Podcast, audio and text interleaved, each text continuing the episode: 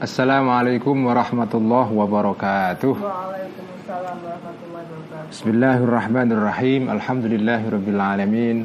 Wassalatu wassalamu ala asyrafil anbiya'i wal mursalin sayyidina wa maulana wa habibina Muhammadin wa ala alihi wa ashabihi ajma'in. Rabbi shrah li sadri wa yassir li amri wa hlul 'uqdatam min lisani yafqahu qawli. Rabbi zidna ilma warzuqna fahma. Amin ya rabbal alamin.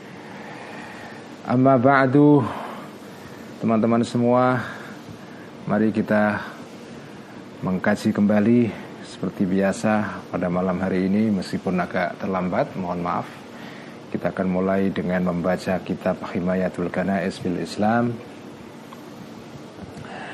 eh, Sampai di halaman 22 ya Mari kita buka dengan menghadiahkan Al-Fatihah kepada muallif muallif kitab ini. إلى روح نبينا شفينا محمد صلى الله عليه وسلم وإلى روح الأنبياء والمرسلين وإلى أرواح الأولياء والشهداء والصالحين وإلى أرواح المؤلفين والمسنفين والعلماء الصالحين خصوصا أرواح مؤلفي هذا الكتاب كتاب حماية الكنائس في الإسلام. غفر الله ذنوبهم وستر عيوبهم ويعلي درجاتهم وأعداء بركاتهم وإلى أرواح أموات المسلمين والمسلمات والمؤمنين والمؤمنات. من مشارك الأرض ومغاربها بري وبحري عدد ما كان ما يكون سن أرواح آبائنا وأجدادنا وجدادنا ومشايخنا ومشايخ مشايخنا وخصوصا إلى أرواح مؤسس جمعياتنا نهضة العلماء والجمعيات الإسلامية الأخرى وإلى أرواح مؤسس بلدنا إندونيسيا المحبوب. غفر الله ذنوبهم وستر عيوبهم ويعلي درجاتهم شيء لله لهم الفاتحة أعوذ بالله من الشيطان الرجيم بسم الله الرحمن الرحيم الحمد لله رب العالمين الرحمن الرحيم مالك يوم الدين إياك نعبد وإياك نستعين اهدنا الصراط المستقيم صراط الذين أنعمت عليهم غير المغضوب عليهم ولا الضالين آمين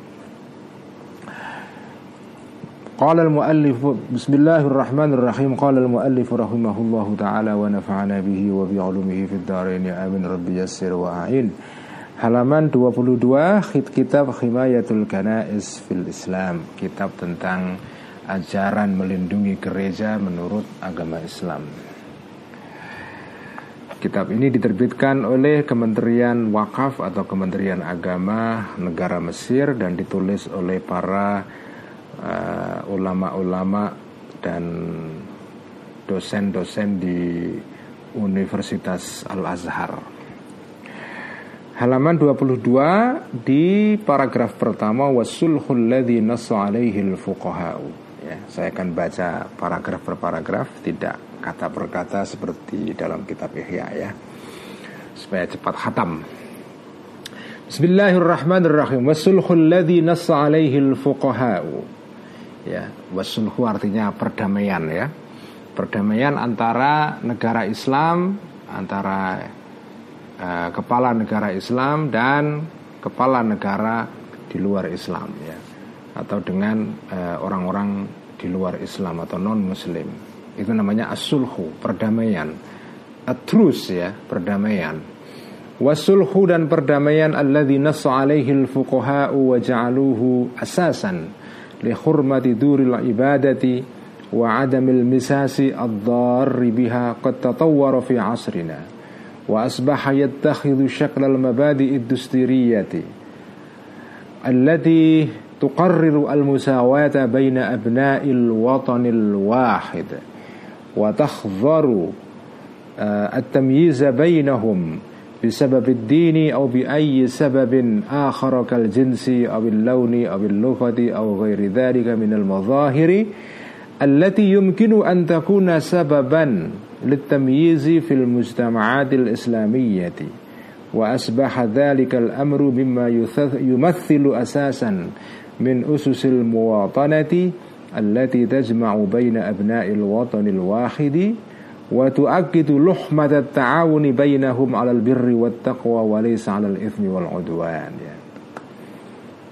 Jadi seperti diterangkan kemarin ya ha, di era masa lampau ya sebelum munculnya negara bangsa seperti zaman sekarang itu kan uh, apa hubungan antara negara negara Islam atau khilafah Islamiyah atau atau daulah Islamiyah dengan dengan penduduk non Muslim atau negara yang non Muslim itu kan uh, tidak seperti sekarang. Dulu sebelum ada negara bangsa itu uh, batas negara itu kan tidak fix ya, tidak pasti.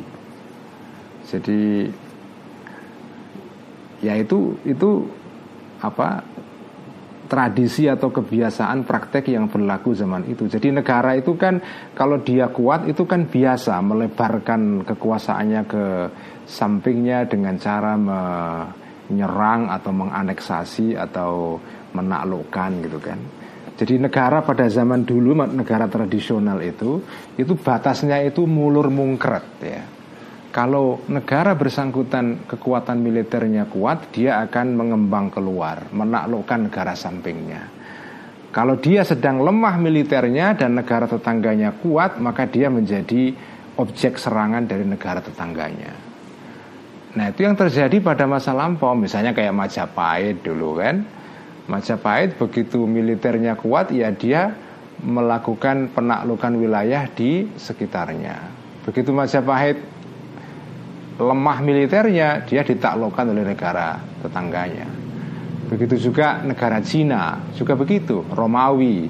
Nah, dulu negara-negara Islam di era pramodern ya yang hidup di dalam kekuasaan khilafah itu sama. Jadi sama dengan praktek-praktek di negara-negara lain pada pada abad-abad itu di mana kalau negara Islam ini militernya kuat ya dia menaklukkan negara sampingnya. Tapi kalau dia misalnya sedang lemah ya diserbu oleh oleh negara tetangganya seperti terjadi pada negara Abbasiyah, Khilafah Abbasiyah yang ditaklukkan oleh tentara Mongol. Ya. Tapi begitu negara Islam ini kuat ya dia menaklukkan negara sampingnya itu. Nah, ketika dia menaklukkan begitu, itu uh, dia bisa negara Islam ya. Dipimpin oleh seorang khalifah atau imam atau sultan. Dia bisa menaikkan perjanjian dengan orang-orang non muslim yang hidup di bawah uh, di luar negara Islam. Ketika itu ketika ditaklukkan negara Islam teken perjanjian. Oke jadi tidak ada peperangan jadi ditaklukkan. Seperti terjadi pada negara Mesir jadi Mesir itu waktu ditaklukkan oleh tentara Islam dulu zaman Khalifah Umar ya, itu tidak ada peperangan. Jadi ketika tentara Islam masuk ke tanah Mesir ketika itu tidak ada perlawanan yang cukup berarti. E, sebaliknya orang-orang Mesir ketika itu e, apa menerima tawaran perjanjian damai dari pasukan-pasukan Islam ketika itu. Lalu terjadilah apa asulhu perjanjian damai. Nah, ketika perjanjian damai ini terjadi, maka kewajiban imam atau pemimpin negara Islam atau komandan pasukan Islam eh, berdasarkan perjanjian damai ini, maka orang-orang non-Muslim yang hidup di negara yang sedang ditaklukkan oleh pasukan Islam itu, dia harus dilindungi hak ibadahnya. Terus gerejanya atau sinagognya tempat-tempat ibadahnya harus dilindungi tidak boleh dirusak itu. Jadi perjanjian damai ini menjadi dasar untuk melindungi tempat-tempat ibadah uh, orang-orang non muslim ini. Ya. Nah, prinsip perjanjian damai ini dalam dalam konsep modern sekarang itu e, bentuknya adalah beda ya. Nah ini yang sekarang mau dibahas dalam dalam bagian ini. Jadi perdam, perjanjian damai ini ya sekarang itu e, meng, me, mengambil bentuk yang berbeda ya. Yattakhidhu asyaklal mabadi idusturiyati. Jadi sekarang itu perjanjian damai mengambil bentuk atau muncul manifestasinya di dalam bentuk yang berbeda yaitu apa? Perjanjian antara warga bangsa yang hidup di sebuah negara, perjanjian itu diteken di dalam bentuk al-mabadi ad-dusturiyah, artinya adalah konstitusi, undang-undang dasar. Ad-dustur itu artinya adalah undang-undang dasar. Jadi undang-undang dasar yang ada di Indonesia misalnya, itu statusnya sama dengan uh, perjanjian damai yang uh, dilakukan pada era dulu pada negara-negara tradisional ya. Pada zaman Sayyidina Umar misalnya ya. Jadi konstitusi negara seperti Indonesia itu statusnya sama dengan uh, Al-Uhdah Al-Umariyah kira-kira begitu. Perjanjian damai yang dulu pernah dibuat pertama kali oleh Sayyidina Umar uh, dengan orang-orang Kristen yang tinggal di Palestina ya di Yerusalem di Ilya ya. Nah berdasarkan perjanjian damai yang ditubuhkan dalam bentuk konstitusi. Ini mestinya itu uh, menjadi dasar untuk melindungi tempat-tempat ibadah orang-orang non Muslim itu dengan kata lain kalau orang Indonesia, orang Muslim Indonesia tinggal di negara Indonesia dan apa ber, berjanji tunduk kepada negara Indonesia, loyal kepada negara Indonesia, taat kepada konstitusi, maka konstitusi itu sama dengan perjanjian ya. Jadi perjanjian kita hidup bersama di negara Indonesia untuk hidup bareng damai tanpa mengganggu yang lain. Nah, orang Islam itu kan ajarannya di dalam agama Islam adalah kita diharuskan untuk memenuhi janji yang kita teken dengan orang lain. Jadi kalau ada satu kelompok mengganggu tempat ibadah orang lain milik siapa pun itu itu sama dengan melanggar janji. Janji asulhu ini ya. Yang dalam konteks negara modern ya bentuknya konstitusi. Itu makna dari uh, paragraf ini ya. Wa idza kanat al-mabadi'u ad-dusturiyatu tumathilu ittifaqan baina abna'il mujtama'il wahid ya.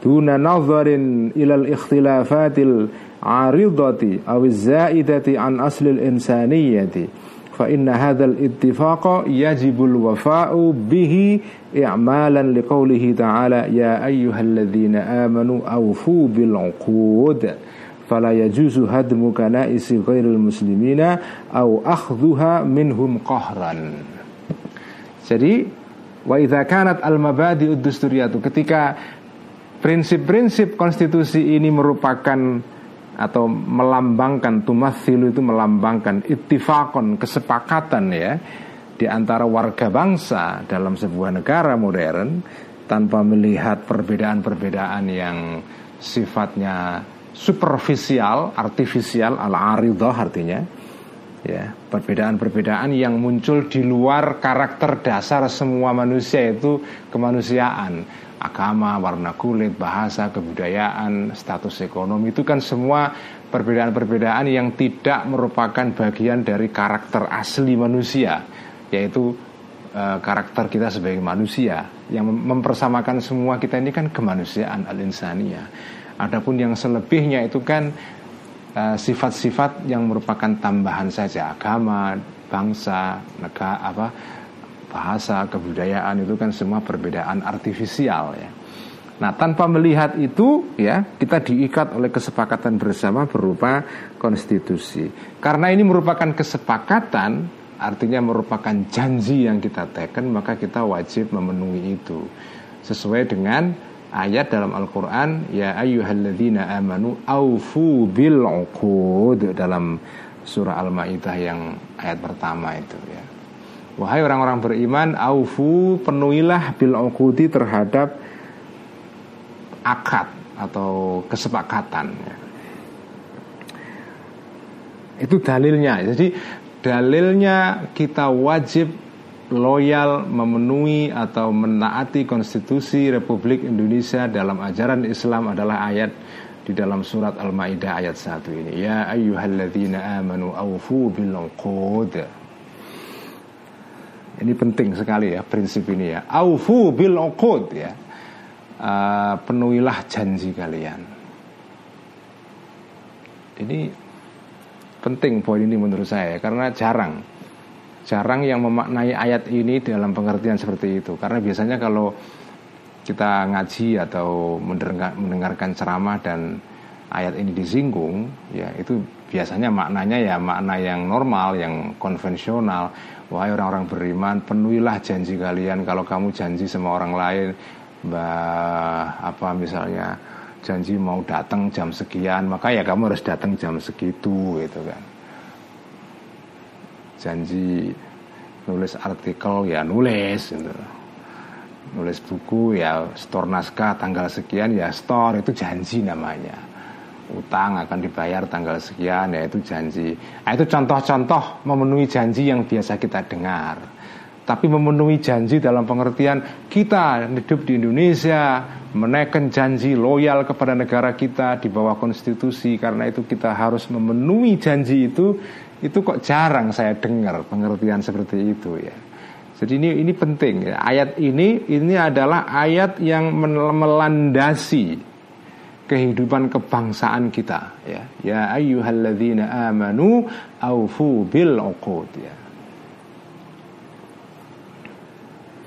Ini penting buat teman-teman banser ini ya dan teman-teman apa yang berjuang untuk membela NKRI ini. Ini ayatnya ya. Ya ayyuhalladzina amanu aufu bil Kalau hadisnya juga ada. Hadisnya misalnya bunyinya uh, al-muslimuna ala syurutihim. Al-muslimuna ala syurutihim illa syartan ahalla haraman atau harrama halalan ya al muslimuna ala syurutihim orang Islam itu kalau dia janji dan menaikkan kontrak dengan syarat-syarat tertentu dia wajib memenuhi syarat-syarat itu al muslimuna ala syurutihim kecuali syarat yang yang yang jelas-jelas melanggar agama. Misalnya syarat yang melegalkan perzinaan nah itu nggak boleh diteken ya. tapi kan nggak ada undang-undang di Indonesia uh, yang jelas-jelas melanggar agama itu kan tidak ada itu ya. Tidak ada menurut saya. Ya, nggak ada undang-undang ataupun apalagi konstitusi kita. Kalau kita baca undang-undang dasar kita dari dari ayat pertama sampai terakhir, nggak ada satupun pasal dalam undang-undang dasar kita ini yang bertentangan dengan syariat Islam. Bisa dicek satu persatu. Ya. Undang-undang uh, di dalam Republik Indonesia hukum yang dibikin oleh DPR ya, setahu saya nggak ada satupun yang bertentangan dengan ajaran Islam. Anda bisa cek satu persatu. Ya. Setiap tahun DPR kita itu kan bikin undang-undang terus itu. Ya. Anda ceknya satu persatu. Apakah ada undang-undang das, undang-undang atau hu produk hukum yang dibikin oleh DPR kita yang jelas-jelas loh ya, jelas-jelas, jangan berdasarkan interpretasi ya kalau interpretasi ya itu bisa dibuat-buat ya. Ya itu itu itu tergantung bagaimana cara anda memandang. Tapi undang-undang yang jelas-jelas menghalalkan atau meng, meng, membolehkan sesuatu yang oleh agama jelas-jelas diharamkan. Ya. Nggak ada. Ya. Nah itu ada undang-undang yang menghalalkan riba itu gimana? Ada undang-undang perbankan dan segala macam nanti dulu status riba bank modern itu disebut sebagai bunga di bank di dalam negara modern disebut riba itu kan masih merupakan perbedaan di antara para ulama ya. Bukan sesuatu yang muttafaq alaih ya. Jadi ini ini kita bicara soal sesuatu yang jelas-jelas diharamkan oleh agama ya. ya bukan sesuatu yang masih masih debatable masih multi interpretasi bukan itu ya setahu saya nggak ada ya jadi makanya menganggap Indonesia ini negara yang tohut atau negara apalagi negara kafir itu jelas nggak berdasar itu ya.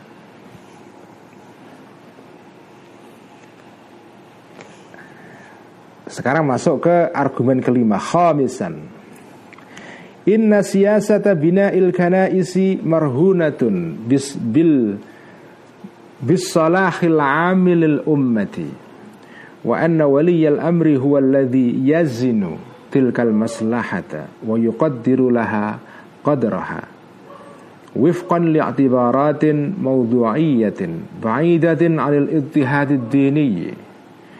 jadi dasar kelima adalah bahwa kebijakan inna siasata bina il kanaisi dari kata siasa di sini artinya bukan politik tapi kebijakan ya.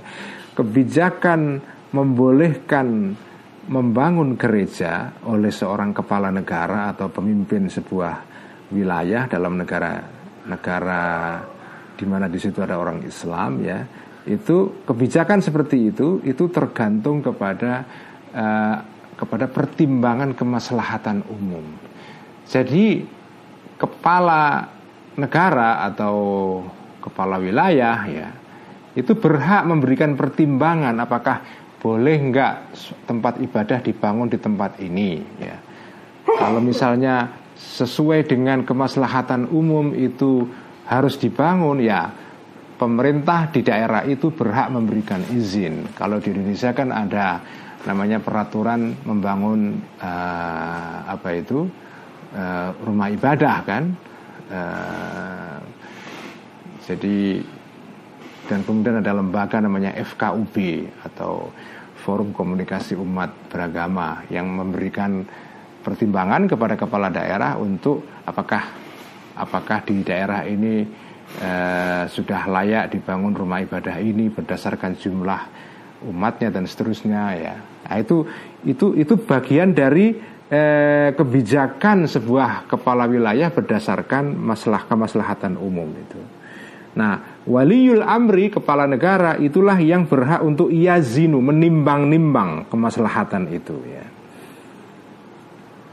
Berdasarkan pertimbangan-pertimbangan li'tibaratin maudhu'iyatin, pertimbangan-pertimbangan yang objektif ya. Yang fa'idatin anil ittihadid dini, jauh dari uh, apa itu penindasan atau tekanan teka, menekan ya tekanan keagamaan, artinya represi ya. Jauh dari represi keagamaan, diskriminasi dan represi. Jadi pertimbangan yang objektif ya.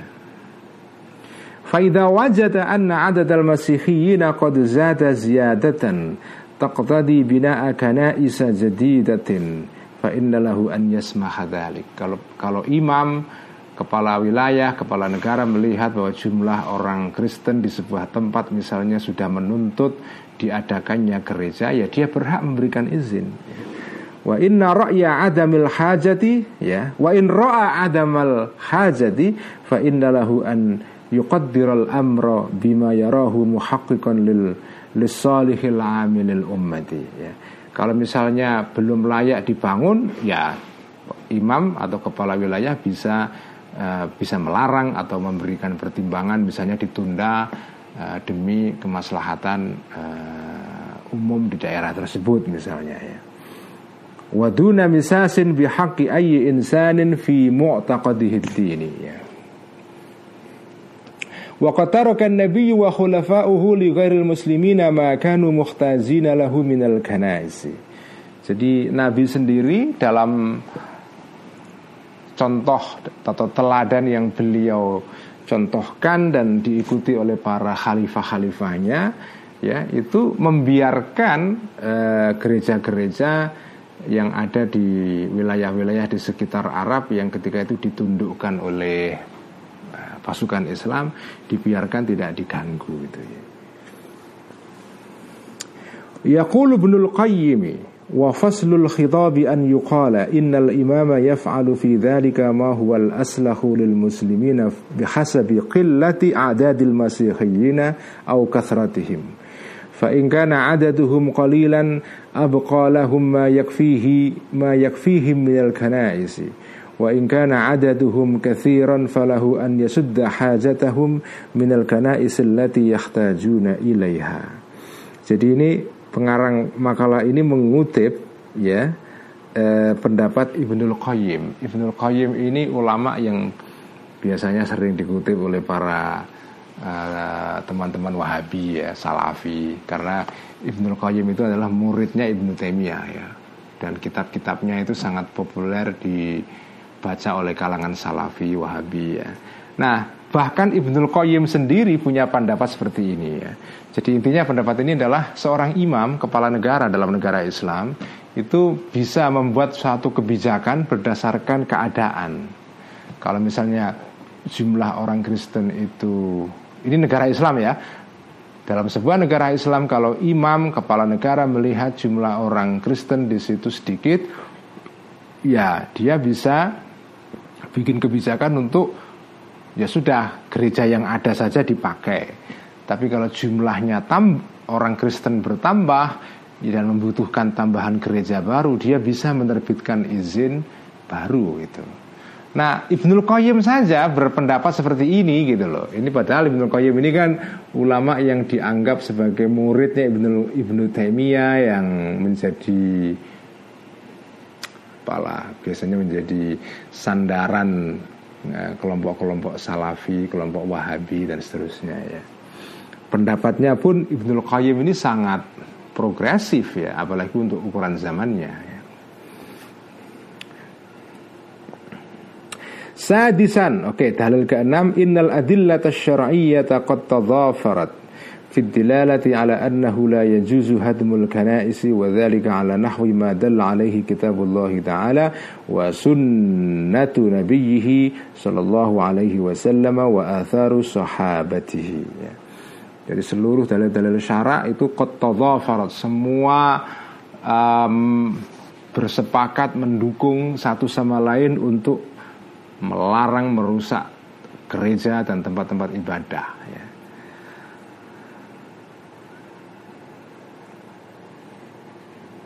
Saya baca sedikit yang yang yang dari Quran ini ya. Jadi sekarang eh, muallif atau pengarang makalah ini akan membeberkan beberapa dalil dari Quran dan Sunnah Kanjeng Nabi mengenai pelarangan merusak gereja.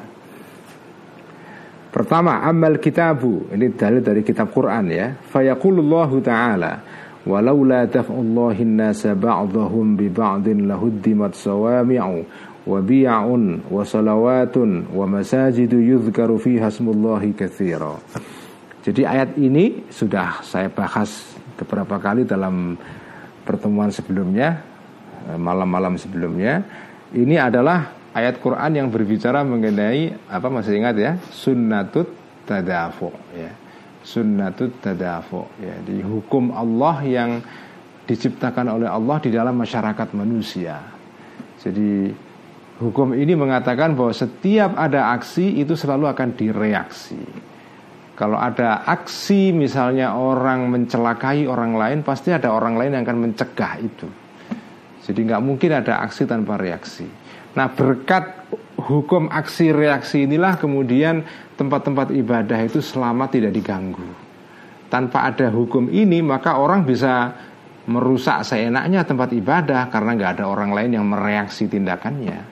Berhubung orang yang mau melakukan perusakan tempat ibadah berpikir, oh nanti kalau saya berbuat begini akan di akan direaksi orang lain, akan diserang saya. Daripada saya diserang, mending saya tidak memulai merusak tempat ibadah orang lain. Nah ini hukum inilah yang menjadi faktor deterrence ya, pen, pe, penangkal atau eh, ya penangkal membuat orang menjadi tidak berani bertindak seenaknya. Karena ada sunnatul tadafu ya. Nah ini nikmat dari Allah. Ya jadi adanya hukum sunnatul tadafu walau la daf'ullahi nasa ba'dahum bi ba'din dan seterusnya ini ini adalah nikmat dari Allah bahwa di dalam masyarakat manusia ada hukum seperti itu ya. Yang di dalam masyarakat non manusia di masyarakat binatang misalnya itu nggak ada ya nggak ada binatang itu mau merusak apa pun nggak ada binatang yang lain yang peduli misalnya ada binatang apa merusak uh, milik orang atau merusak kebun misalnya Ya, tidak ada binatang lain yang akan mencegah dia berbuat begitu. Yang mencegah manusia, tapi sesama binatang tidak akan ada yang mencegah itu. Karena itu binatang itu melakukan tindakan apa pun tidak dicegah oleh sesama binatang. Ya. Jadi ini adanya hukum sunnatut tadafu ini adalah nikmat dari Allah yang melalui hukum ini Allah melindungi kemaslahatan-kemaslahatan manusia, tempat ibadah aman, tidak diganggu dan seterusnya. Nah, yang menarik adalah Gusti Allah ya menyebutkan dalam ayat ini contoh contoh dari bekerjanya hukum sunatut tadafo ini adalah terpeliharanya tempat-tempat ibadah. Dan disebutkan di sini secara spesifik tempat ibadah non muslim ya. eh, sawami' wa bi'un wa salawatun ya. Jadi wa masajid malah masjid disebutkan terakhir. Yang pertama disebut adalah gereja, sinagog ya. Kemudian tempat-tempat ibadah orang-orang Majusi ya. Sementara yang masjid milik orang Islam malah disebutkan belakangan itu. Nah, bagaimana kenapa kok dalil ayat ini bisa menjadi dalil untuk untuk apa? melindungi gereja menurut Islam itu. Nah, diterangkan oleh muallif kitab ini, ini di bawahnya ini. Wa dilalati, ya cara men, cara uh, menjadikan ayat ini sebagai dalil untuk pentingnya menjaga gereja adalah ini. Wa dilalati fil ayatil karimati 'alal matlubi annallaha ta'ala Qad akhbara bi annahu qad syara'a li ibadihi ma yadfa'u ta'addi an duril ibadati li kulli atba'il kutubil samawiyah ya li kulli atba'il kutubil samawiyyati wa dhalika bi tahyi'ati man yadfa'una al-adha wa ta'addiya ala tilka ad-duri walaulahum lama baqiyat atharuha walan datharat ma'alimuha وهذا الخبر بمعنى الطلب فدل على أن دفع الأذى عن تلك الدور مطلوب وإلحاق التخريب بها ممنوع ya. Ini menarik sekali ini. Ini cara berpikir fikih ini ya. ya, ini, ini saya terangkan satu persatu ya. Ini menarik karena ini adalah logiknya orang ahli usul fikih dalam memahami Quran ya. Ayat ini secara harafiah maknanya begini. Seandainya Allah tidak membuat satu manusia ketika berbuat sesuatu dicegah oleh manusia yang lain, ya. Jadi kalau seandainya Allah tidak membuat manusia itu di di apa di dilawan oleh manusia yang lain. Jadi kalau ada manusia satu bertindak A di reaksi oleh manusia lain B misalnya maka sudah pasti lahud dimat sawami'u ya. Tempat-tempat ibadah uh, orang Kristen akan akan apa itu uh, dirusak itu. Wabiyaun dan juga ya uh, kapel-kapel. Wasalawatun sinagognya orang Yahudi akan dirusak. Wa masajidu dan masjid-masjid ya eh, di mana semua tempat-tempat ibadah tadi itu yuzkaru fi hasmullahi katsiran. Nama Allah disebutkan diagungkan eh, secara eh, secara berulang-ulang ya, secara banyak sekali. Jadi ayat ini sebetulnya bentuknya redaksinya itu kan kalimat berita Seandainya Allah tidak membuat manusia itu dicegah oleh manusia yang lain Maka gereja, sinagog, masjid itu akan dihancurkan. Itu kan bukan kalimat perintah atau kalimat pertanyaan Tapi bentuknya kan kalimat berita. Tetapi ini adalah jumlah khobariyah Tetapi maknanya sebetulnya di sini adalah Wahadal khabaru bimakna talabi. Walaupun ayat ini bentuknya adalah kalimat berita tapi maknanya adalah perintah. Jadi ini menarik dalam Al-Quran itu sering kali kita menemukan ayat yang bentuknya berita ya, tapi sebetulnya perintah. Ya. Uh, jadi maknanya karena ini perintah adalah kamu jangan merusak gereja, sinagog, masjid dan seterusnya. Jadi ini kalimat berita jumlah khobariyah tapi sebetulnya maknanya adalah jumlah insya'iyah yaitu kalimat yang isinya perintah itu. Karena itu kita tidak boleh tidak, tidak diperbolehkan untuk merusak tempat-tempat ibadah ini. Itu itu itu cara memahami ayat ini. Jadi ayat ayat ini memang bentuknya berita tapi sebetulnya mengandung eh, kontennya adalah normatif ya. Kontennya adalah perintah. Jadi ini bentuknya adalah deskriptif tapi maknanya adalah preskriptif itu istilahnya ya. Deskriptif artinya artinya kalimat yang menggambarkan seperti kalimat berita tapi sebetulnya maknanya adalah preskriptif. Adalah maknanya itu uh, seperti dokter menulis resep itu resep ya. Ini adalah preskripsi resep artinya perintah. Kamu itu harus seperti ini yaitu tidak boleh merusak gereja dan seterusnya. Ya. Itu makna dari ayat walau la taf'ullahin nasa ba'dahum bi ba'din ila akhiriha ya. Sekira itu cukup malam ini nanti besok kita teruskan ya. Alhamdulillah Rabbil Alamin Sekarang kita ngaji kitab Ihya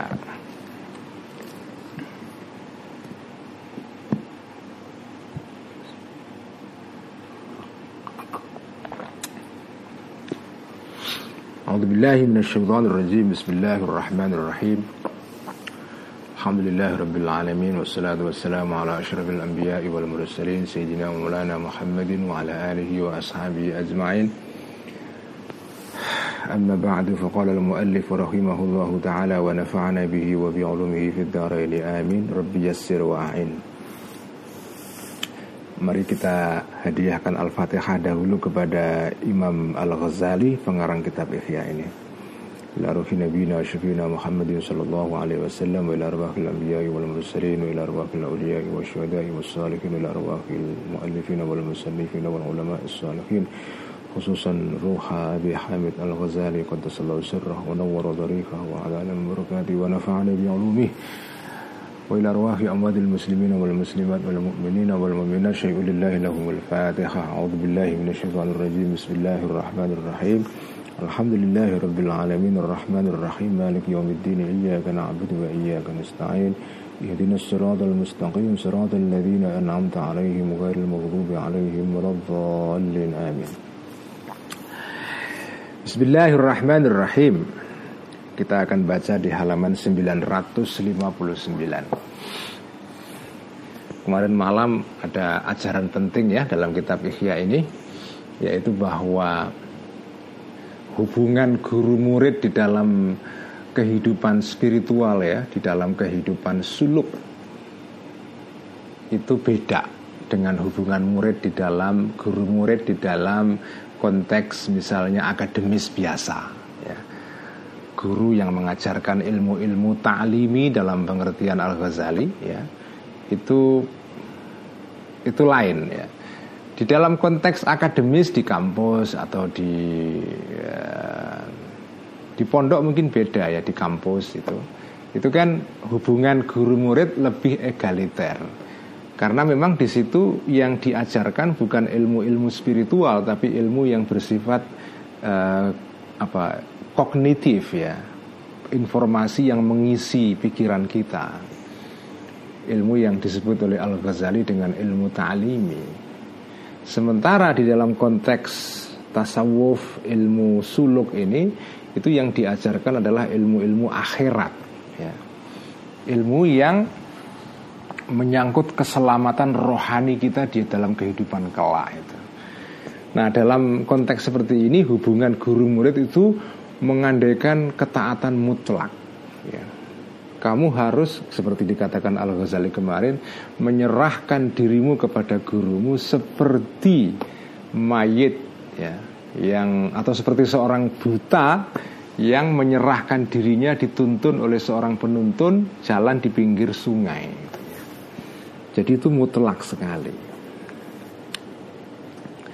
Nah, kalau kamu sudah menyerahkan diri kamu kepada seorang guru syekh ya seperti itu maka tugas syekh adalah memberikan benteng kepada diri kamu. Hisnun ya. Memberikan uh, apa itu protektor ya. Pelindung. Pelindung supaya kamu tidak digarong tidak dirampok di dalam perjalanan kamu menuju akhirat itu jadi sebagaimana kamu di dalam kehidupan dunia itu bisa dirampok dimaling ya di dalam perjalanan suluk menuju akhirat kamu juga bisa dirampok ya. Tapi ini rampok yang merampok kehidupan rohani kamu. Nah, bentengnya itu menurut Al Ghazali itu ada empat ya kan. Benteng ini benteng penting sekali. Saudara-saudara, benteng ini sebetulnya bukan hanya relevan dalam kehidupan tasawuf, bukan dalam kehidupan tarekat atau tasawuf tok, tapi juga relevan untuk kehidupan sehari-hari kita. Pertama yaitu khalwat ya. Menyendiri ya.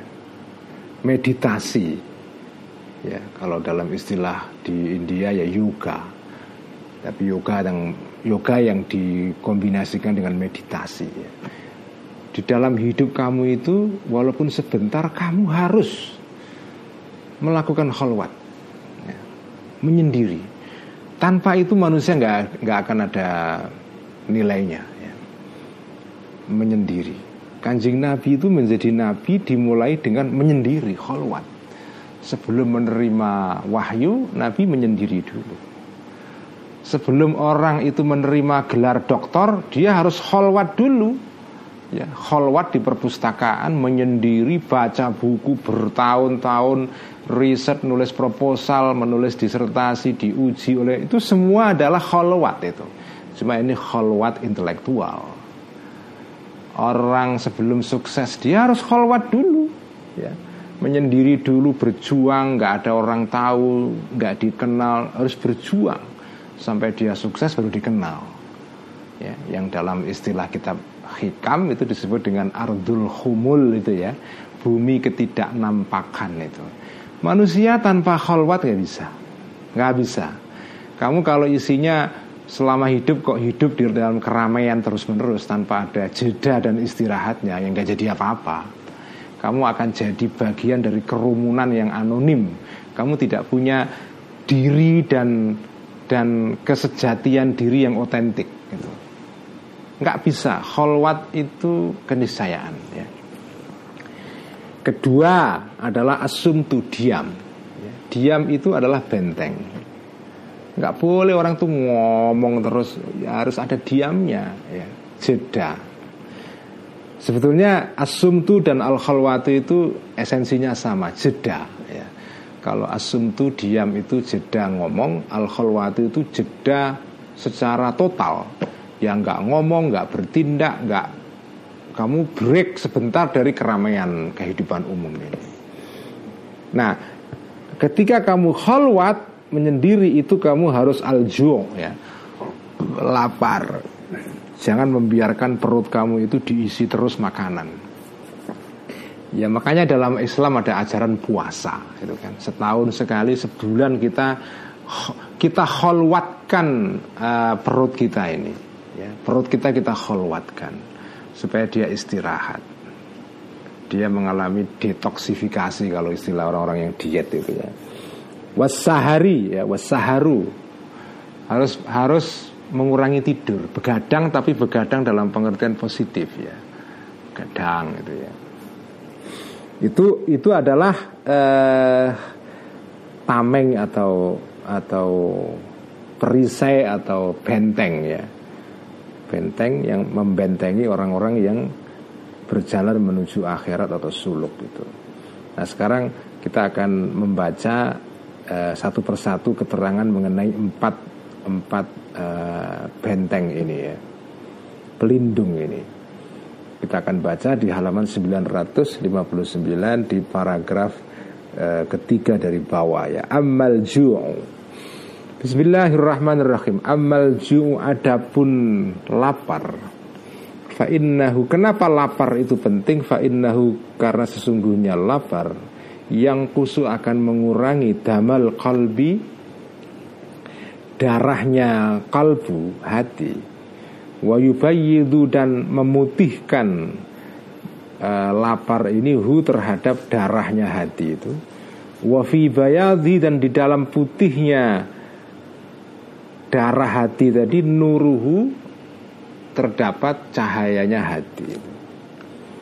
Wa dan menghancurkan lapar tadi syahmal fuadi terhadap lemaknya al fuad ya. Uh, fuad ini susah diterjemahkan ya. Itu salah satu jenis-jenis di dalam apa ya organ kejiwaan kita yang menjadi alat untuk memahami suatu kebenaran itu ya. Ada al fuad ada al kalbu ya ada uh, al lubbu ada uh, asiru ada al domir ada asarirah macam-macam. Jadi istilahnya banyak itu wa dan menghancurkan alju lapar tadi syahmal fuadi terhadap lemak atau gajah kalau bahasa pesantrennya itu gajahnya fuad hati. Wafi zaubani dan di dalam hancurnya gajah tadi lemak tadi riqatuhu terda, terdapat eh, kehalusan atau kelembutannya fuad hati tadi itu. Wariqatuhu dan kelembutan fuad hati tadi miftahul mukasyafati adalah terdapat eh, kunci mukasyafa penyingkapan rohani ya. tersingkapnya hijab gitu ya Kama anna qasawatahu sebagaimana sesungguhnya kerasnya fuad hati ya, fuad dan kalbu itu ya kurang lebih mirip-mirip maknanya hati ya. Kama anna qasawatahu sebagaimana sesungguhnya kerasnya fuad sababul hijabi adalah sebabnya terhijab ya. Jadi kenapa lapar ini penting di dalam proses suluk perjalanan spiritual karena lapar itu menjadikan pasokan darah untuk hati kita ya itu berkurang dan kemudian warna darah menjadi putih itu. Tentu saja darah tidak akan pernah menjadi putih warnanya, tapi ini kan ini bahasa kiasan. Jadi jangan dipahami secara harafiah. Ya darah itu ya ya ya merah ya.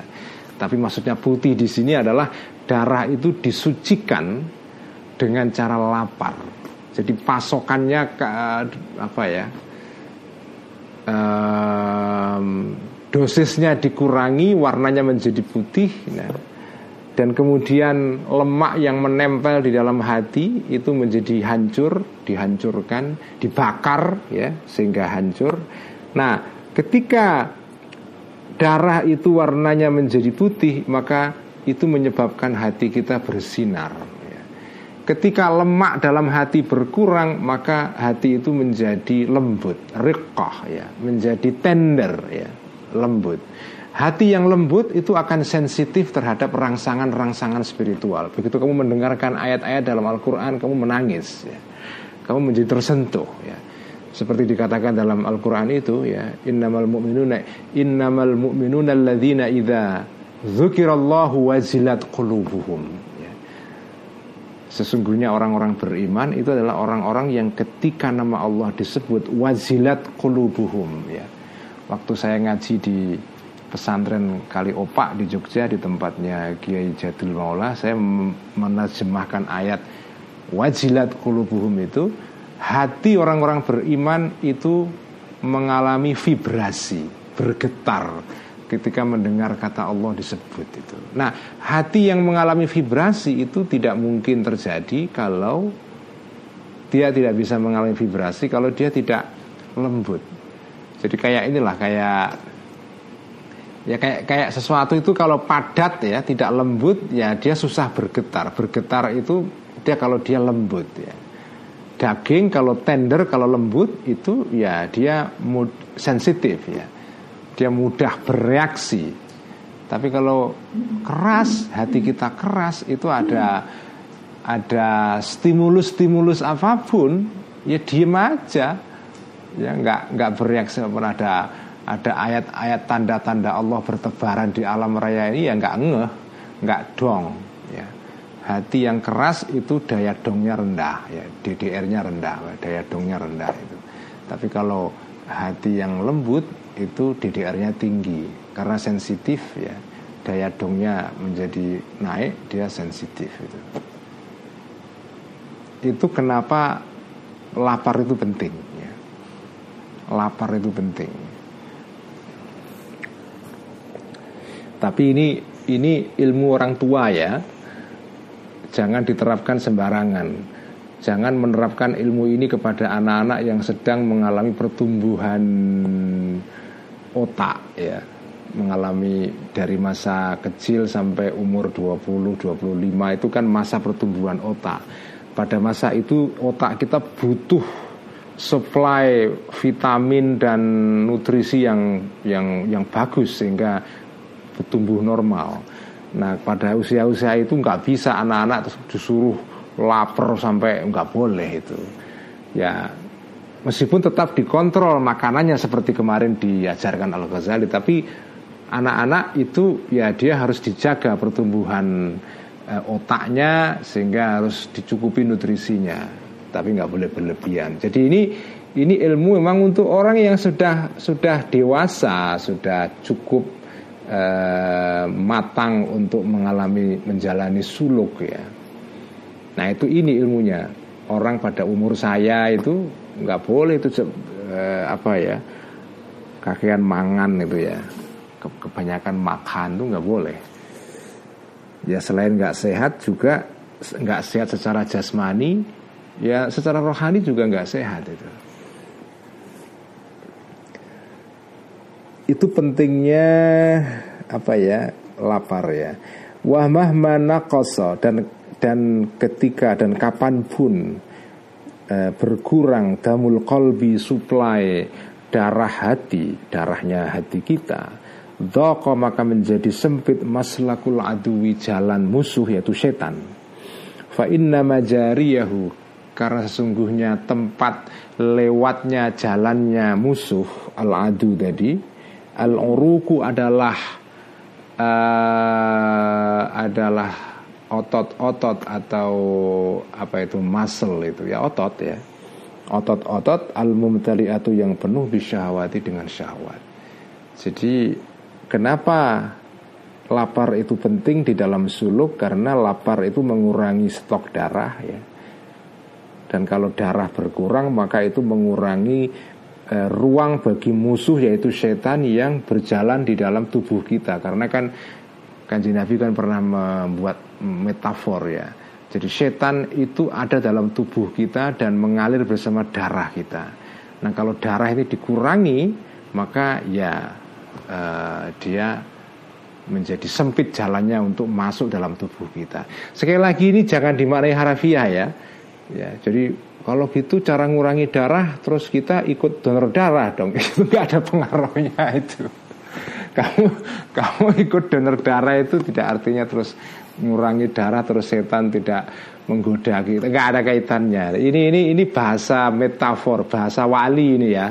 Bahasa metafor. Artinya jadi ini bahasa rohani. Jadi da, ketika orang lapar itu otomatis dampaknya secara rohani adalah mengurangi um, syahwat kita mengurangi uh, level syahwat dan keinginan kita.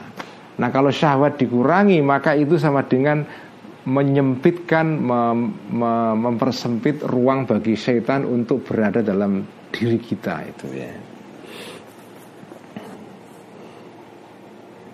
Waqala dan berkata Isa Sayyidina Isa Nabi Isa alaihi salam. Ya ini menarik ya. Nabi Isa atau Yesus itu sering dikutip dalam buku-buku tasawuf.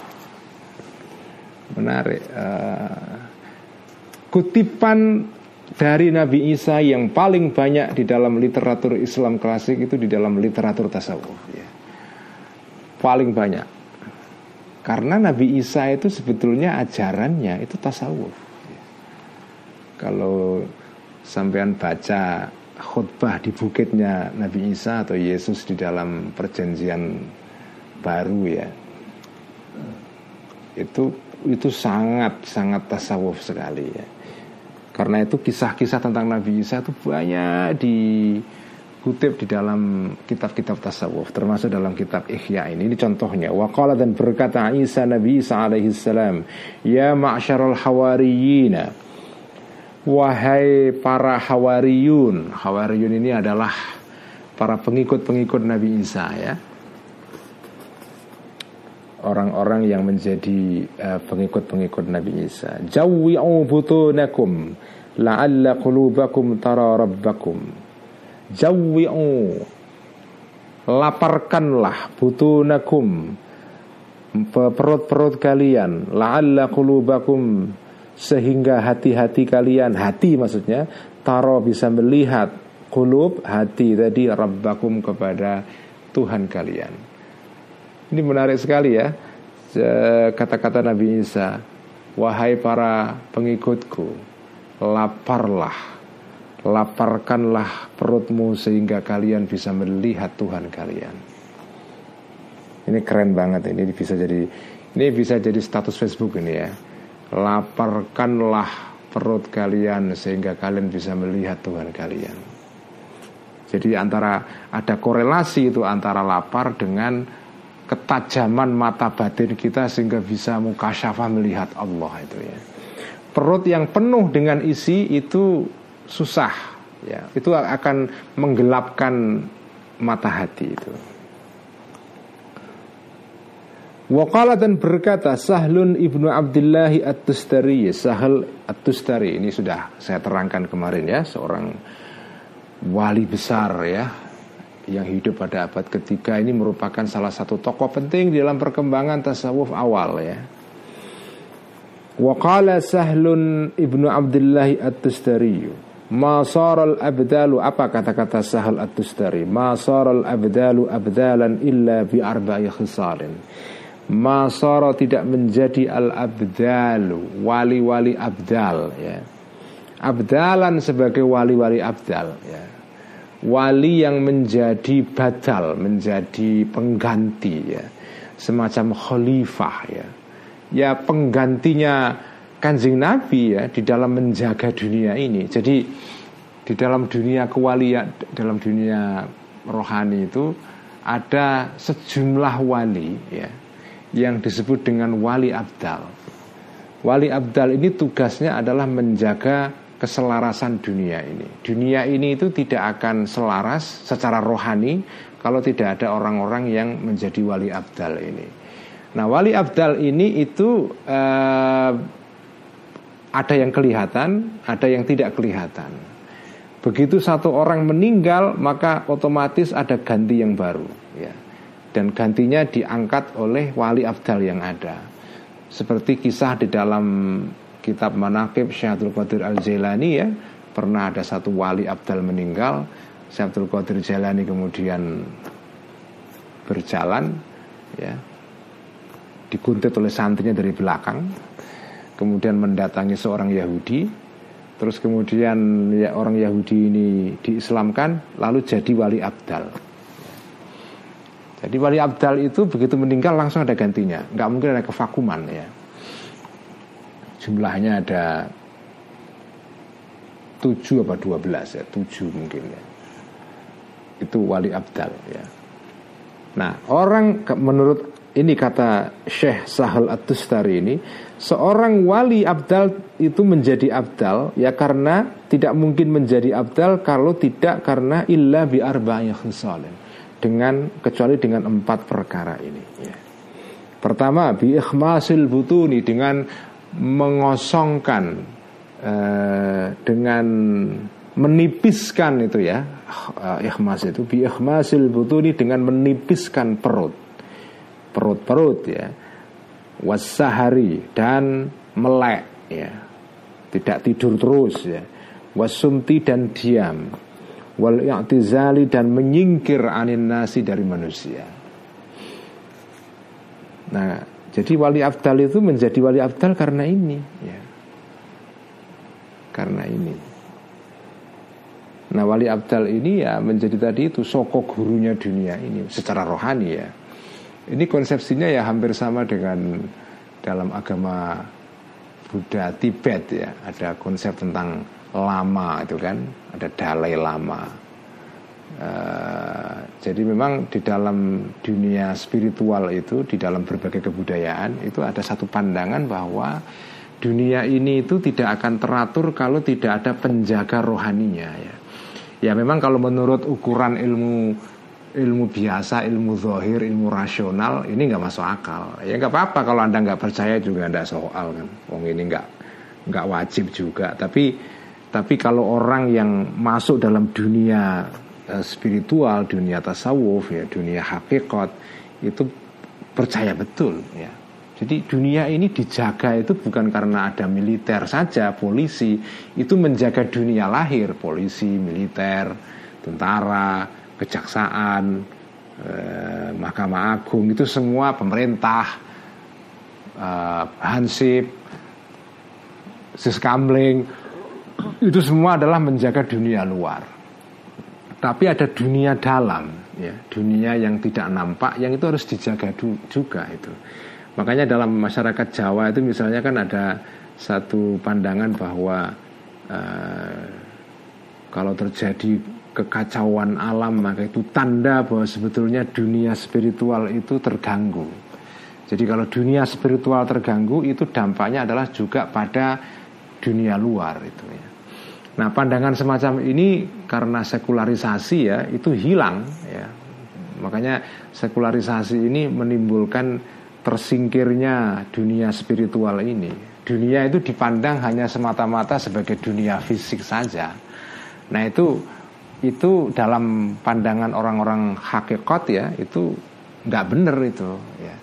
Kalau orang hakikat orang yang punya apa kesadaran spiritual melihat dunia luar ini hanya refleksi saja dari dunia dalam dari dunia spiritual ini. Jadi kalau dunia dalam dunia spiritual itu terganggu, dunia luar juga terganggu. Makanya penjaga dunia spiritual ini harus ada. Kalau nggak ada mereka, wali-wali abdal ini atau di atasnya wali abdal namanya wali kutub ya, uh, itu ya ya bisa kacau dunia ini itu. Ini kepercayaan seperti ini kalau di dalam masyarakat tradisional yang masih menghayati ajaran-ajaran spiritual ya sangat kuat sekali itu wasahar eh, fafaidatul ju'i. Jadi inilah ini sebab-sebab kenapa seorang wali menjadi wali abdal. Fafaidatul ju'i maka kegunaan lapar fi tanwiril qalbi di dalam di dalam mencahayai hati-hati ya atau mencahayai hati ya dalam menerangkan hati amrun adalah perkara zahirun yang jelas ya, jelas jelas kebenarannya yashhadu yang menyaksikan lahu kepada kepada ini eh, amrun ini at-tajribatu pengalaman. Jadi lapar itu menjadi sumber pencerahan. Karena itu Buddha Gautama dulu ketika me, sebelum mengalami apa? mengalami pencerahan enlightenment ya. Itu kan meditasi, pertapa selama waktu yang lama sekali kan. Melaparkan diri mengosongkan perutnya dan baru setelah itu mengalami penyingkapan mengalami pencerahan batin itu pengalaman menunjukkan ini. Banyak pokoknya orang-orang yang pernah mengalami pengalaman seperti ini akan paham betul apa yang dikatakan oleh Al Ghazali ya. Jadi lapar itu adalah sumber pencerahan Kenyang itu sumber kegelapan. Kegelapan rohani maksudnya ya. Wasayati dan akan datang bayanu wajhid tadriji Keterangan tentang cara eh, Pentahapan ya. Fihi di dalam eh, al tadi ya. Bagaimana cara protapnya untuk Melakukan proses melaparkan diri ya secara bertahap. Nanti akan diterangkan secara detail. Fi kita bi kasri syahwata ini di dalam Eh, kitab atau bab tentang kasrus syahwat ini menghancurkan dua syahwat ya. Uh, nanti setelah ini nanti ada bab khusus nggak jauh dari ini nanti ada bab tentang kasrus syahwat ini menghancurkan dua syahwat ya. Nah bab dalam ikhya yang tentang ini tentang kasrus syahwatan inilah yang menjadi basis bukunya uh, apa itu Dr. Abdul uh, Hakim Murad ya yang seorang muslim mu'alaf dari Inggris yang namanya Timothy Winter setelah masuk Islam namanya Abdul Hakim Murad. Nah, Syekh Abdul Hakim Murad ini ini seorang sufi yang juga doktor yang ngajar di Cambridge dan dia menulis buku tentang ini Kasrus Syahwatain ini berdasarkan kitab Ihya ini dan dia juga pernah ngaji Ihya juga seorang pelaku sufi yang nanti akan hadir di konferensi yang diselenggarakan oleh PCI NU Belanda pada bulan Juni mendatang ini setelah Lebaran besok. Uh, Profesor Abdul Hakim Murad akan menjadi salah satu pembicara uh, keynote speaker ya. Nah beliau nulis juga tentang ini Kasrus Syahwaten ini. Bukunya diterjemahkan oleh Mizan kalau tidak salah ya. Baik, saya teruskan ya. Jam berapa sekarang? Tambah sedikit lah ya. Oke. Wa am, Mbak Atin udah udah ngantuk-ngantuk ini. Wa ammas saharu. Nah, tadi soal lapar sudah selesai ya. Sekarang keterangan tentang melek, begadang. Nah, ini relevan buat para kaum uh, yang suka melek-melek pada malam hari ya. Wa ammas saharu anapun dan adapun melek ya. Begadang fa innahu maka sesungguhnya as-sahar melek tidak tidur. Ia jelu bisa bisa menerangkan, bisa mem membuat mengkilap ya al-qalba terhadap hati manusia. Wa yusaffi dan membersihkan as-sahar hi kepada al-qalbu wa yunawwiru dan bisa menerangkan, mencahayai as-sahar hu kepada al-qalbu ya. Jadi orang yang tidak kebanyakan tidur ya melek ya uh, sedikit tidurnya itu dia hatinya lebih punya potensi untuk mengalami pencerahan, pencahayaan dan bersinar ya. Bening ya jelu itu ya fayudhafu maka ditambahkan zalika hal-hal tadi yaitu pencerahan, pembersihan dan peng, peng, pengkilapan hati tadi ila safai kepada kebersihan kepada ke, ke, kebersihan ke kecemerlangan ya. Alladzi hasala yang terjadi as-safa tadi minal ju'i dari lapar ya Fayasiru maka akan menjadi al-qalbu hati manusia, hati kamu kal kaukabi seperti bintang ya, seperti eh, kaukab itu ya seperti apa? Uh, star ya, bintang ya. Uh, ad-durri yang uh, yang apa itu bersinar seperti permata itu ya wal mirati dan seperti eh, cermin al majluwati yang dilap, yang dibersihkan ya. Fayaluhu maka menjadi tampak fihi di dalam hati yang sudah bersinar dan mengkilap seperti itu jamalul hal haki keindahan yang maha benar artinya Allah Ta'ala ya.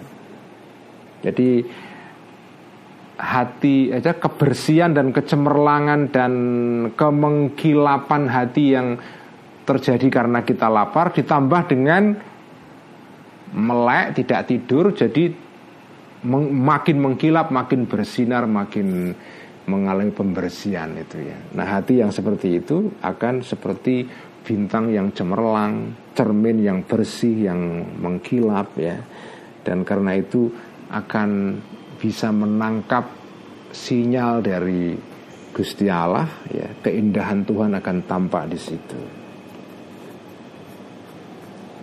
Ini penting sekali ya. Jadi jadi Tuhan itu akan bersemayam di dalam hati yang yang lap, hati yang pemiliknya itu lapar perutnya dan tidak terlalu banyak tidur. Wayusyah itu dan menyaksikan ya uh, dan menyaksikan uh, apa atau ya wayusha itu dan menyaksikan um, apa itu? Al qalbi ya. Hati tadi itu fihi di dalam uh, di dalam di dalam al haq ya. Di dalam Allah yang maha benar tadi itu ya. Uh, rafi'at darajati atau wayusyah itu dan menyaksikan seorang murid ya kembalinya kepada murid tadi itu fi di dalam uh, jamalul haq di dalam keindahan Tuhan yang maha benar itu um, rafi'at darajati terhadap orang yang derajatnya tinggi fil akhirati um, di dalam kehidupan kelak nanti. Yaitu dia akan menyaksikan ya nanti menyaksikan di dalam keindahan Tuhan itu nanti dalam kehidupan kelak menyaksikan orang-orang yang derajatnya tinggi yaitu para malaikat ya. Di akhir nanti dia akan menyaksikan para malaikat bersama malaikat ya. Dan di dunia dia menyaksikan wahakarat dunia ya. Dan kehinaan dunia wa afatiha dan dan godaan-godaan atau bahaya-bahayanya dunia Jadi itulah ya uh, akibat dari orang kalau tidak terlalu banyak tidur as-sahar ya. Fatatimu maka menjadi sempurna bidzalika dengan as-sahar dengan melek tadi eh, raghbatuhu kecintaan eh, raghbatuhu eh, ketidaksukaannya al-qalbu ya anid dunia terhadap dunia ya. Raghbatuhu ketidaksukaannya kalbu kalbu manusia tadi murid ya anid dunia dari atau terhadap dunia. Kata raghbah dalam bahasa Arab itu maknanya bisa senang bisa benci ya. Jadi kalau kata raghbatun fi itu suka tapi kalau raghbatun an itu artinya benci jadi kalau kita mengatakan misalnya rohib tu fisyai aku suka sesuatu karena pakai partikel fi ya. Tapi kalau rohib tu anis syai itu aku benci sesuatu. Makanya dalam sebuah hadis yang terkenal dikatakan faman rohiba an sunnati falaisa minni. Barang siapa yang tidak suka sunnahku, sunnah kanjeng Nabi, maka dia bukan bagian dari aku. Rohibaan, ya. benci maksudnya. Tapi kalau suka itu redaksinya rohiba fi. Jadi huruf fi dan an itu mengubah makna kata kerja rohiba ya. Nah karena di sini pakai an artinya benci ya. Jadi eh, fatatimu maka menjadi sempurna bidzalika dengan sahar melek tadi raghbatuhu ketidaksukaannya kalbu anid dunia terhadap dunia wa iqbaluhu dan sempurna apa ya kebaluhu menghadapnya kalbu tadi atau murid juga bisa alal akhirati kepada akhirat itu. Itulah faedahnya melek. Wasaharu dan melek aidon juga nanti jatul ju'i adalah hasil produk hasil dari lapar. Jadi orang itu nggak mungkin kenyang lap kenyang terus melek itu ya. Melek itu karena kondisi lapar sebetulnya. Fa inna sahara karena sesungguhnya melek ma'asyibai ya bersama kenyang ghairu mungkinan itu tidak mungkin atau kecil kemungkinannya ya. Biasanya kalau orang kenyang ya tidur. Begitu lap, begitu lapar baru dia nggak bisa tidur. Makanya lapar dan tidak tidur ini kayak dua sisi dari koin yang sama sebetulnya. Itu saling mengandaikan. Kalau kamu jadi orang yang mau suluk ke akhirat itu harus melakukan dua hal ini sekaligus ya ya lapar otomatis kalau lapar dia uh, melek tidak bisa tidur itu. Wanaumu dan li tidur itu ya. Nah ini penting sekali ini. Wanaumu dan tidur. Ya. Uh, apa kalau di pondok itu bahasanya kebluk itu ya. Kebluk itu orang yang kebanyakan tidur itu kebluk itu ya. Wanaumu dan kebluk atau tidur ya. Yukasi uh, bisa mengeraskan al-qalba terhadap hati wa yumitu dan mematikan hu kepada uh, an-naum hu kepada kalbu illa idza kana kecuali jika ada tidur tadi biqadri darurati dengan sesuai kadar kebutuhan ya. Kembali ini ini paradigma al Ghazali qadrud darurah ya. Sebagaimana makan itu juga qadrud darurah sesuai kebutuhan basic ini tidur juga sama tidur yang melebihi qadrud darurah itu mematikan mengeraskan hati manusia ya fayakunu maka ada eh, apa as-sahar melek tadi sababal muka syafati sebab ketersingkapan atau melihat li asraril ghaibi kepada rahasia-rahasianya alam kegaiban ya. Maksudnya alam malakut, alam Allah dan para malaikat itu ya. Qila maka diucapkan maksudnya apa di diceritakan diucapkan fi sifatil abdali di dalam mensifati me, menggambarkan para wali-wali abdal ya. Jadi konon katanya wali abdal itu seperti ini sifatnya Fakila itu maksudnya konon ya Inna aklahum sesungguhnya makannya para wali-wali abdal faqatun adalah uh, kefakiran. Ya. Mereka makan kemiskinan. Jadi makannya itu kemiskinan gitu ya. Itulah makanan mereka. Fakotun itu ya kemiskinan dan apa kondisi tidak tidak makan banyak ya. Fakoh. Inna aklam sesungguhnya makannya para abdal fakotun adalah kemiskinan. Wa naumahum dan tidurnya para wali abdal ghalabatun adalah terpaksa. Ya. Wa kalamahum dan ucapan atau pembicaraan wali abdal daruratun adalah keterpaksaan.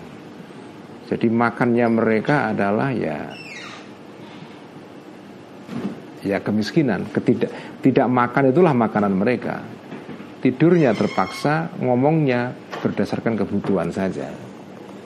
Waqala dan berkata Ibrahimu al-Khawwasu Ibrahim al-Khawwas Ini juga salah satu tokoh sufi ya eh, Pada abad ketiga juga ya. Dua atau tiga ya. Ibrahim al-Khawwas ya. Dan kenapa disebut al-Khawwas Karena di, uh, beliau ini profesinya pekerjaannya itu adalah menjual uh, apa itu daun pohon kurma ya. Kalau sekarang ya menjual apa itu uh, gedek atau ijuk itu ya. Atap yang dibuat dari pohon apa itu uh, apa kalau di kampung-kampung Jawa dari dari ijuk ya dibuat atap dulu ya. Nah, itu ini wali besar tapi profesinya jualan jualan komoditi yang sangat sederhana sekali sangat gak berharga jualan gedek. Apa gedek bahasa Indonesia-nya itu ya. Waqala dan berkata Ibrahimu al-Khawwasu rahimahullahu ta'ala Ajma'a ra'yu sab'ina siddiqan. Ajma'a bersepakat Ra'yu sab'ina Pendapat 40 siddiqan Para wali-wali yang Siddiq yang jujur ya. Ala anna kathratan naumi Sesungguhnya banyaknya tidur Min kathrati syurbil ma'i Karena kebanyakan minum air. Kebanyakan minum air itu membuat orang jadi e, cenderung ngantuk dan tidur itu ya. Ya tentu kebanyakan artinya me, me, me, melebihi kebutuhan pokok ya, melebihi kebutuhan dasar tubuh kita itu. Oke, sekarang diam ya. Wa amma sumtu adapun diam fa innahu maka sesungguhnya diam salah satu bentengnya orang yang suluk fa innahu sesungguhnya diam tusahilu memudahkan hu kepada asum tu diam al uzlah tu uzlah orang itu kalau uzlah meditasi menyendiri itu otomatis diam karena nggak ada yang diajak ngomong ya. Walakin al mu'tazila tetapi sesungguhnya orang yang menyendiri la yakhlu tidak sepi an musyahadati man untuk menyaksikan orang yakumu yang menolong me melayani lahu terhadap al mu'tazil penyendiri tadi bito amihi e, melayani dengan makanannya orang yang menyepi tadi wasyarabi dan minumannya al-mu'tazil. Wa tadbiri amri-amri dan mengurus urusannya al-mu'tazil itu.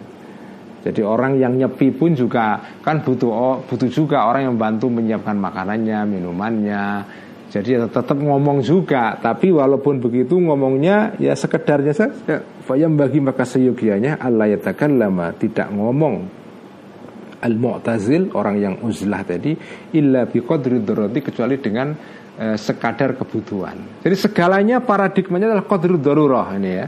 Jadi orang yang mau suluk ke akhirat itu teorinya Imam Ghazali Dasarnya semuanya adalah kodru darurah Ngomong kodru darurah Tidur kodru darurah Makan kodru darurah Pakaian kodru darurah Semuanya Jadi semuanya itu dibatasi pada Yang kebutuhan dasar Fa'innal kalama Karena sesungguhnya ngomong ya Yashghalu bisa uh, Menyibukkan Ngomong al-qalba terhadap hati Wasyarohal qulubi dan apa itu kerakusan hati ilal kalabi kepada ngomong. Sorry wasyarahul kulubi dan ini mubtada ya istinaf wasyarahul kulubi dan kepingin kepingin bangetnya hati ilal kalami kepada ngomong maksudnya apa kegandrungan dan ya hati kepada ngomong azimun itu besar sekali hati kita itu kepingin ngomong terus itu Kenapa kepingin ngomong terus? Fa innahu karena sesungguhnya hati, ya hati manusia, yastarwihu merasa nyaman ilahi terhadap al-kalam, ngomong atau omongan. Wa dan merasa berat hati at-tajarruda terhadap menyendiri, me, apa itu, me, memfokuskan diri, menyendiri lidzikri untuk berzikir kepada Allah. Wal fikri dan merenung bermeditasi. Ya fayastarihu maka menjadi uh, merasa nyaman al qalbu ilahi kepada ngomong tadi. Jadi manusia itu secara alamiah sebetulnya punya kecenderungan ini ya. Kita pun pengen ngomong ya. Dan merasa berat kalau menyendiri zikir kepada Allah itu berat sekali itu ya. Ya, tentu saja ini ini ilmu untuk orang yang sudah memutuskan untuk suluk murni ya tapi kalau kita hidup di dalam kehidupan sosial begini ya tentu tentu cara menerapkan ilmu ini beda. Kalau kita hidup dalam kehidupan sosial begini ya kita selang-seling kan. Ya kadang ada waktu untuk ngobrol bersama teman-teman ya itu penting juga ya. Ada waktu jeda untuk asum tu diam gitu ya. Tapi jangan kita menghabiskan umur kita untuk ngobrol terus tanpa jeda untuk meditasi. Ya, itu nggak boleh itu. Tapi kalau kamu sudah memutuskan untuk uzlah total ya kamu murni nggak ngomong sama sekali itu ya. Jadi ngomong di sini bukan di, dilarang sama sekali ya, bukan ya. Tapi ini adalah eh, apa? Ini ilmu untuk orang yang sudah total untuk suluk jadi mengabaikan yang lain-lain ya. Fasumtu maka diam yulakihu Ini menarik sekali ini. Ini keterangan yang bagi saya keren. Fasumtu maka diam yulakihu bisa Apa itu mem Membenihkan. Yulakihu itu seperti binatang ah, Binatang. Ya binatang yang di di dibenihi. Seperti uh, apa binatang apa itu seperti binatang perempuan apa? Kok perempuan sih? Uh, ya binat ada ada yang jantan dan betina. Nah seperti betina yang dibenihi oleh pejantannya. Itu namanya yulakihu ya. Fasumtu maka diam. Yulakihu itu bisa membenihi Memberikan benih al-akla terhadap akal Jadi benihlah itulah yang menimbulkan eh, diam itu menimbulkan benih di dalam pikiran kita. Maksudnya ide-ide itu muncul kalau kita diam, meditasi. Nak ngomong terus ya nggak muncul ide-ide itu, tenggelam apa pikiran kita itu. Ini menarik sekali ya. Asum tu yulakihul akla. Kalau kamu ingin mendapatkan ide-ide dalam pikiran kamu, ya kamu harus diam, ya, merenung, memikirkan. Wayajlibu dan menarik asumtu al waro'a terhadap warok Sikap warok hati-hati ya. Sikap, sikap menjauhi barang haram ya. Wa yu'allimu dan mengajarkan asumtu tadi at-taqwa kepada ketakwaan ya. Itu itulah manfaat dari asumtu. Saya kira sekian. Kita ngaji ikhya malam ini ya. Sudah dapat pelajaran banyak malam ini Ya lagi-lagi kembali kepada teori Al-Ghazali Yaitu semuanya adalah berdasar kepada Qadrul Darurah ya. Sebatas kebutuhan dasar Besok malam kita teruskan dengan Membahas tentang Al-Khalwat Nah ini besok saya akan ngaji di Mana mbak? Saung Madu di tempatnya di rumahnya almarhum Pak D Teguh di mana di Tangerang. Wah ini pas sekali besok malam saya ngaji di tempatnya Pak Diteguh tentang kholwat ya. Teman-teman yang ada di sekitar Tangerang, monggo silakan rawuh di sana. Nanti kita ngaji seperti biasa habis terawih begini. Uh, Mas Akrom, semoga bisa datang Mas Perumnas 2 Tangerang. Mas Akrom, Mas Idham Gunung Pring harus datang besok Mas Imam Sibaweh monggo kulaturi rawuh. Syekh Fahad kalau ada waktu juga saya harapkan bisa rawuh juga. Mas Aris Triwidodo besok nganter saya ke sana malah. Mas siapa lagi? Banyak sekali ya. Insya Allah kita akan ketemu di sana besok malam. Mari kita tutup ngaji kita malam ini dengan bacaan Hamdalah Alhamdulillahirrabbilalamin Wassalamualaikum warahmatullahi wabarakatuh